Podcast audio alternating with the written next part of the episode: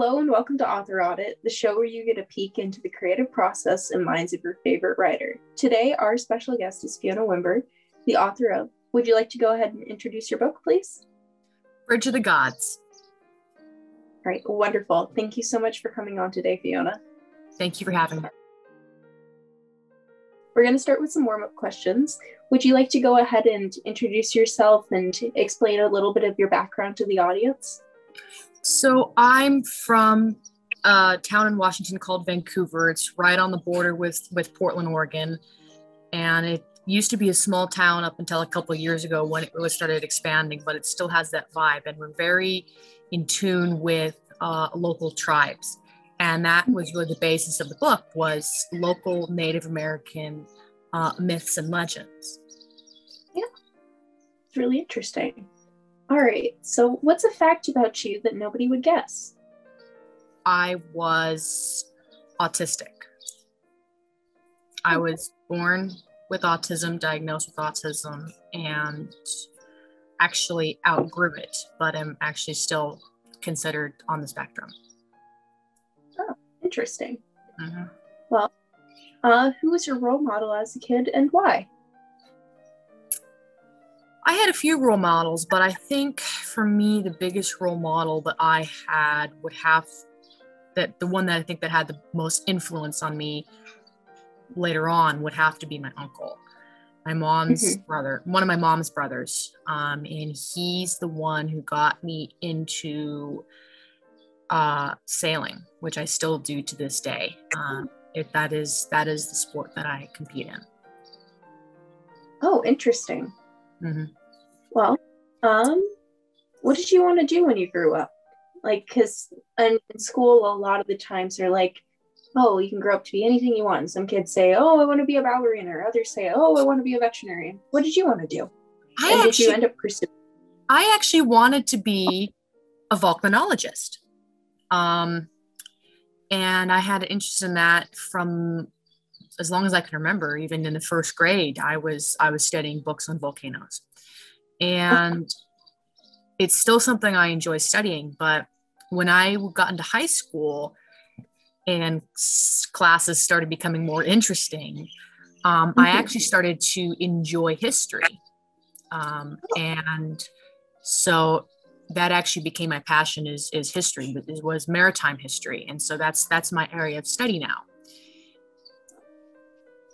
that's really cool well did that did that have any play into the way that you wrote your book at all? I think it definitely did and i think it'll almost certainly play an even larger role in the sequels uh, especially the third one upcoming. The second one will be out in september of this year and then the third one will be out may the following year. And definitely i think it does play a role because when i write i write in the way that my history teachers taught me to write i and I, I, have a tendency to i have a tendency to do that. Um it's a hard habit to break. I don't really i don't really see any reason to break it. Um mm-hmm. and i think the things that i focus on in the books as well uh, there's certain there's certain aspects of the book where I I really do s- emphasis on history, be it the character's personal history or even just the history of of of the book itself. The in the it, Bridge of the Gods, I actually really keep closely to the spirit of the original myth um, that inspired the book and i think that's that is that is one of the things is i try to be as accurate as i can I mean, that's that's super important to portray other people's backgrounds in the, the most accurate manner. And it's wonderful that you were able to take your creative liberties, but also to still like represent these groups that need representation. That's that's really amazing. So, would you like to go a little bit more into depth of the story that's in your book? So, Bridge of the Gods is a long-standing myth that is actually very well known in my area in, in the Pacific Northwest. And mm-hmm. it's there's various versions depending upon which tribe you talk to on both sides of the river, in fact, in both Washington and Oregon. And the the, the basic of it is the, the basic, the most common version that you will hear across the West Coast is there were two brothers, chiefs of mm-hmm. opposite tribes, warring tribes, and they were both sons of the great god. And so they they themselves were immortal. They were like demigods, kind of. And the two chiefs would constantly fight with each other. And then their father, the god, had enough of that and he took away man's ability to make fire. Oh. And the only fire left burning in the land was manned by an old woman. Yeah. And so everyone from far and wide would have to come and share in her fire, be it for warmth, to cook their food and whatnot. And in return for her, eventually, eventually the god gave back the ability to make fire. But he needed to re- he needed to reward the woman for her loyalty and for her her faith. And so he asked what is it you want? I'll give you anything you want and she said she wanted eternal youth and beauty she wanted to be like the chiefs eternally young eternally gorgeous and he granted it to her and her beauty soon became legendary and of course eventually word reached the chiefs Mm-hmm. And so each came to her and each courted her, but she couldn't choose mm-hmm. between them. One chief was strong and handsome, and the other was charming. And she couldn't choose. And so the chiefs went to war again. Mm-hmm. And the god finally had had enough, and he turned the two chiefs and the woman into mountains. One chief into Mount Hood, which is a very tall peak in Oregon. Mm-hmm. One into Mount into Mount Adams, which is another large peak in Washington, and then the old woman became Mount St. Helens. Oh, interesting. So wait, is that where that got the name? Or did they- no, so they're they had native names. The yeah. chiefs were known, the chiefs were known as Wais and Patau, and St. Helens was was Loowit. Loowit was her name. Um, and the reason that the myth is called the Bridge of the Gods is the two tribes' territories were separated by the river. And and uh, when they were at peace, the god created a bridge that crossed that river. And that bridge was called the Tamanwamis or the Bridge of the Gods. Oh. And the spot where that bridge used to be, there is a modern day bridge that is right there that is also called Bridge of the Gods. It's maybe 10 miles upstream from where I live. Mm-hmm. That's cool. Oh my gosh. Well, uh, so what inspired you to write about all this? So I had heard about the Bridge of the Gods myth for many years, but uh, what really inspired me was when I was, um, when I was attending college at Washington State. There's a campus in Vancouver. The and I, I took History 305, which is a Native American history course. And it had actually just become a requirement in the state of Washington for students to take a Native American history course if they wanted to be teachers. Um, and the teacher who taught that class is the director of of Native American Affairs uh, at the university, and Native American history is his subject. That's what he studies. And what he told us is that most people don't pay attention to and they don't care about Native American myths. They don't make the connection between myth and reality. They don't realize that these stories aren't just stories, they're representative of things that actually happened. And I found that very bothersome that people would just ignore these stories and just dismiss them as total myths when in reality they're representative of events that have happened. And so I felt very compelled to try and share some of these these stories. I'm part Native American myself. Um, I'm I'm I'm actually part Cherokee, um, so d- different tribe. But I still felt compelled to try and share some of these stories um, in a way that might help people realize and understand that they're not just myths that can be ignored, they're important. Bouncing off of that, I'd I've heard for years and years that even myths and legends and stuff like that, there's always there's always some truth behind stories that other people are telling, even if they seem fictional. So it's mm-hmm. really interesting that he was he was pushing that idea. That's that's really forward thinking, and I'm I'm honestly that's it's really amazing that you were able to take that and then write this book. So does did the writing energize or exhaust you? I think it it kind of did a little bit of both. It really depended upon where I was at in the book.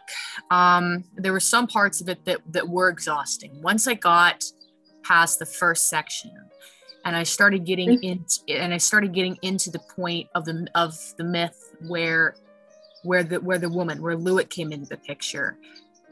That dynamic shift, trying to find the best way to handle that shift in dynamics, and bringing that third character in was mm-hmm. i think the hardest part for me integrating her into the story in a way that that s- stayed true to the spirit of the myth but also did also try to uh, keep to keep to history to some extent.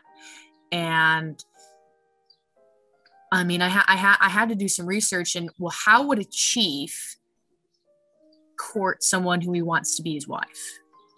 Mm-hmm there was a lot of things I could not find. So I, I unfortunately had to take some creative liberties in that in that department. But I did try to find a middle ground. Mm-hmm. And that I think was the hardest part. I actually had to pause and take a, a little bit of time to try and figure out where do I want to go forward with this. I don't want it to appear modern, but at the same yeah. time, I can't make it appear like it's completely foreign and not understandable. Yeah. So, um, you mentioned the the first section. What was your what was your like writing process? So for uh, me, I pretty much just I pretty much sat down. I had the myth written out in front of me, mm-hmm. and I sat down and I looked at the myth, and I started thinking about things that were not mentioned in the myth, yeah. such as a section of the myth where it said, due to their wicked deeds, Sahali, the god, took away their ability to make fire. So. I had to look at that and I had to think, okay, what sort of things would they have done that would yeah. have made Sahali do that? And so for that, I had to look to a, another myth. Another myth inspired me, a story of these evil creatures that existed in Spirit Lake, which is at the base of St. Helens. Um, uh-huh. And they had the head of a fish and the body of a man, and they were man eaters, and they were terrifying and whatnot. And um, and so I, I took I took a, I took them from that myth and applied them to this story, and that's how I came up with the idea of the tribes being at war with these creatures. Yeah, and that that was something that Sahali didn't want. And that was the wicked thing that they had done. Things like that, basically, reasons behind some of the things that were going on in the myth. So I had to get yeah. that. That was the first section for me was figuring out the background. What, what was the mm-hmm. setting? What was going on there? And that was a little bit that actually that actually was the easy part for me. Once I got into the myth itself, it was challenging for me to try and find enough information without it seeming too straightforward. Yeah. The myth itself is actually pretty straightforward. It was filling in the blanks for me that took the longest amount of time. But I tend to be very chronological when I write. I, I, I will sit down, I will write a prologue, I will write the first chapter, and then from there, I, I will I will figure. I usually kind of just figure it out chapter by chapter, is how I go. I mm-hmm. look at how I ended the previous chapter and then i try and decide okay do i want to continue on with this section of the story this this character arc or do i want to shift gears to another character maybe introduce a new character and flip back and forth you said that you had uh you had worked with writing like your history teacher taught you so would you consider yourself sort of an analytical writer or a very free flowing sort of from chapter to chapter writer i tend to be free free flowing, really. I've been writing pretty much my entire life, um, but this is the first time I've done anything professionally. Um, I, I've written hundreds and hundreds and hundreds of of not just school essays and whatnot, but hundreds and hundreds of short of, of, of fictional things as well that you know are sitting in a drawer somewhere at my house. Um, actually, like a whole cabinet worth, really. So I tend to be very free flowing and just, just, just, I just, the hardest part for me is just getting that first sentence down. And yeah. once I got that first sentence down, it just, it just kind of just comes, and I just, I just let it. Yeah. So that writing down that first sentence and how did you find that groove and what tips would you give to new aspiring writers and finding their sort of groove and movement in writing well i would do different things depending upon what i felt would work the best sometimes i would play music um, mm-hmm. i have a list of songs that that I feel are connected to things that I'm writing. And if I'm mm-hmm. having a hard time trying to get the sentence down, I will play these songs and that helps that helps get me thinking about it. And just mm-hmm. by getting me to think about it, think about the topic, I can start to work through it. Um, other times I will check out books even other other other books on mm-hmm. on the area that, that that focus on the area that I that I that my that my own is be it mm-hmm. books on the mountains themselves books even on the tribes the historical aspects whatnot um, and that will help get me in the mood as well anything mm-hmm. that can and then also i will go back to chapters i had previously written and i will read through them and by doing that, I start to get it, I start to get the feeling of the flow again.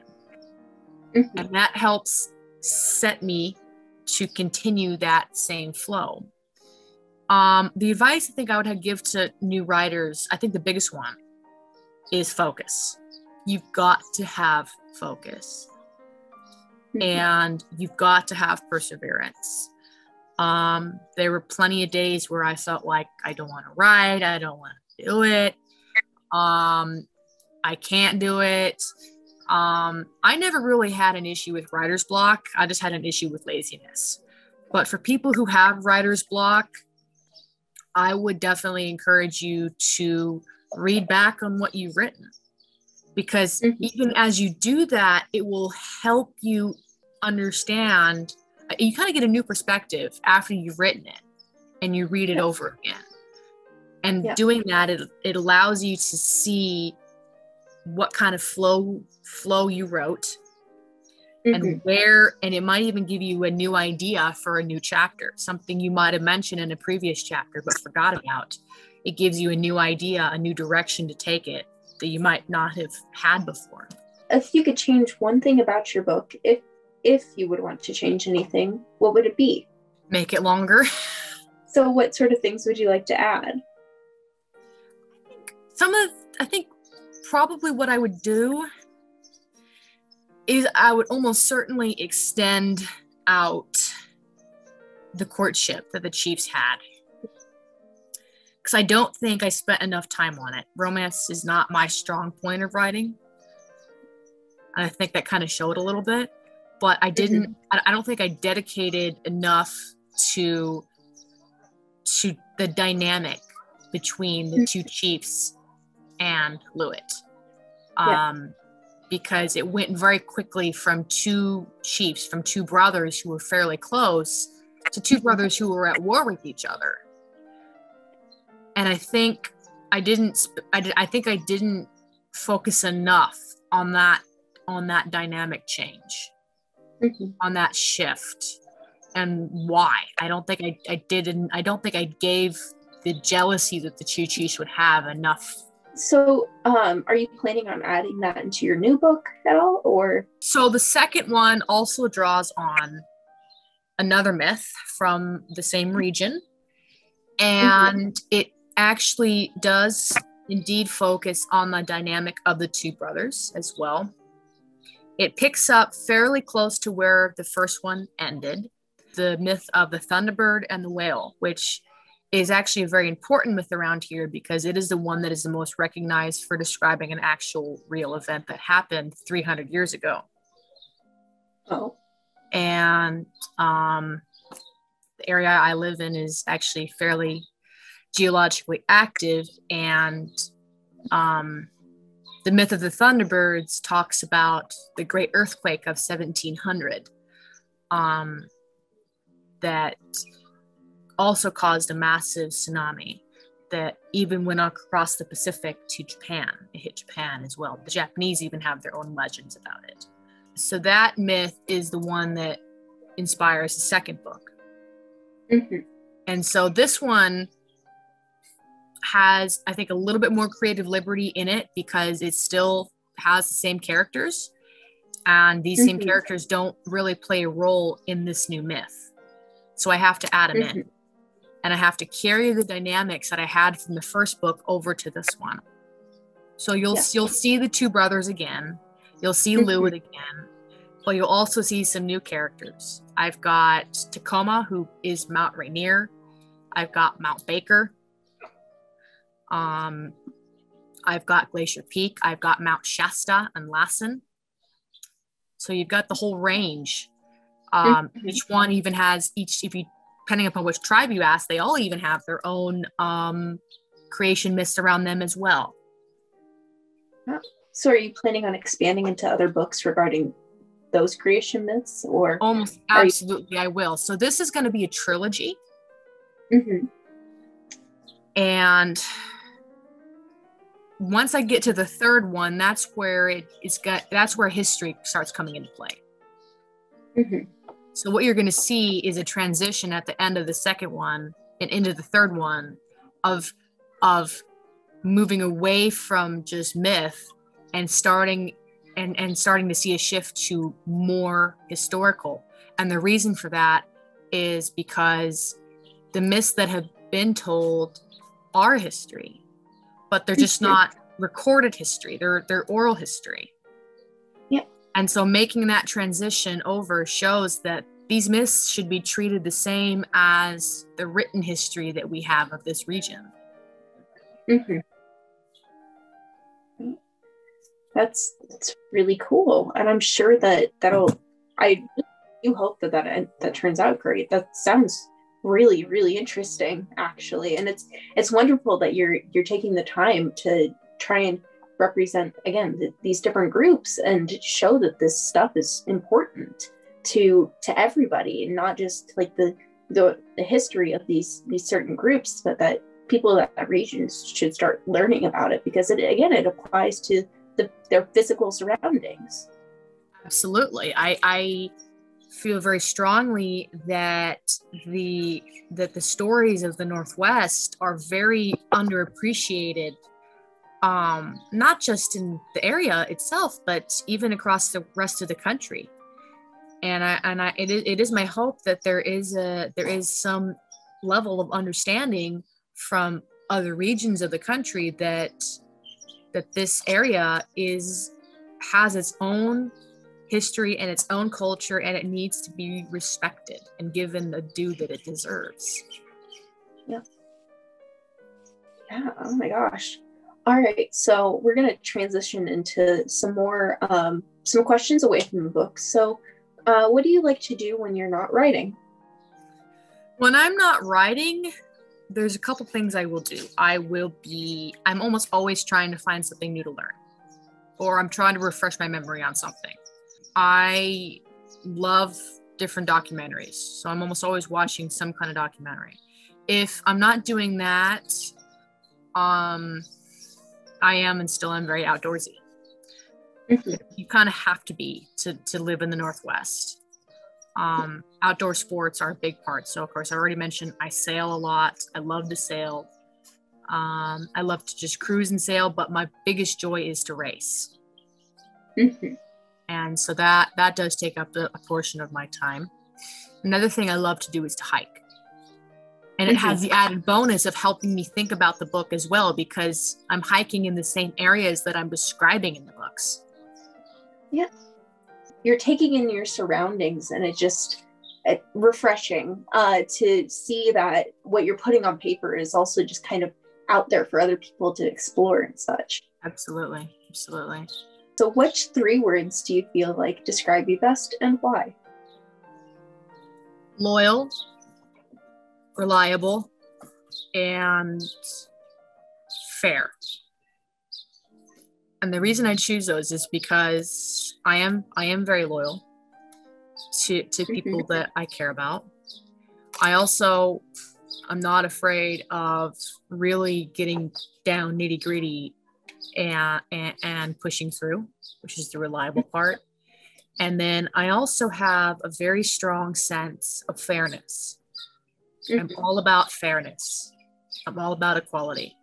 And I'm very in tune with that. If I see something that I think is not fair, I'm going to say something. And that again is also part of the reason why I'm writing this series because it's not fair how these myths are just being ignored. Yeah. Absolutely. So if you had to create a slogan for your life, what would what would it be? I, I'm gonna have to borrow from history on this one. And I would have to say that it would be don't ever dismiss anything with the words it can't be done. And that is a saying that is, I think, been lost in the Northwest, and it should never have been. It was a saying spoken in 1917 by a man named William Boeing. Oh, I'm not sure if it's the same guy, but would same guy, same guy that kind of same guy. He was from Seattle, which is just north of me. Oh, oh. so it is very relevant to the Northwest, and I feel it's very relevant to me personally because reliability and perseverance are definitely things that are that that I that I have. If you could invite three people to dinner, living, dead, fictional, or real, who would they be and why? Oh boy. I think I'm gonna have to choose one from all three. Uh, uh, let's see, if it would be living, I would have to go with Sig Hansen, who I love. I, I I don't know if you've ever watched Deadliest Catch. He's the Norwegian on Deadliest Catch. Mm-hmm. Uh, if it was dead, I would have to invite Horatio Nelson, Admiral Nelson. Mm-hmm. And if it was fictional, it would have to be Clive Cussler's Dirk Pitt. All right. So, if you could read one book over and over again for the rest of your life, what would it be and why? Um, I think it would have to be Victoria Roberts, um, the captain. And the reason for that one is because that was actually, I think, one of the books that inspired me to go with maritime history. There were other things, but that was definitely one of them. And that book is a fictional biography of Titanic's captain, Edward J. Smith. Oh. Interesting. Mm-hmm. All right. Well, if you could eat one food for the rest of your life, what would it be? Raspberries. And why? I've always loved raspberries. I would go out into the backyard and pick them right off the vine before my parents could even get them. So, if you could instantly learn any skill, what would it be and why? Shipbuilding. Oh, for me, because I always have loved maritime history, I've always loved the ocean, and for me to learn, mm-hmm. if I could learn that instantly, I'd be very happy. Yeah, and I mean, like that's a that's a really intense craft. So yeah, that'd be a that's a really like specific and interesting skill that you could start an entire new career on. Wow. Mm-hmm. mm-hmm. If you could choose to be an animal, what would you be and why? I would choose almost certainly to be a killer whale, an orca. There is a couple reasons for that. One, they are very relevant. They're own, they are in a way their own symbol of the Northwest. Um, they and they are, I believe, are equals. We rule the land, they rule the sea. Yeah. What would you like to be known for? I think I would like to be known if I ever did become famous. I think I would like to be known for sticking to my principles. I think that I think if I ever did become famous, I think the tabloids would find me very uninteresting. There are now 25 hours in a day. How do you spend your extra hour? Either reading or writing, almost certainly.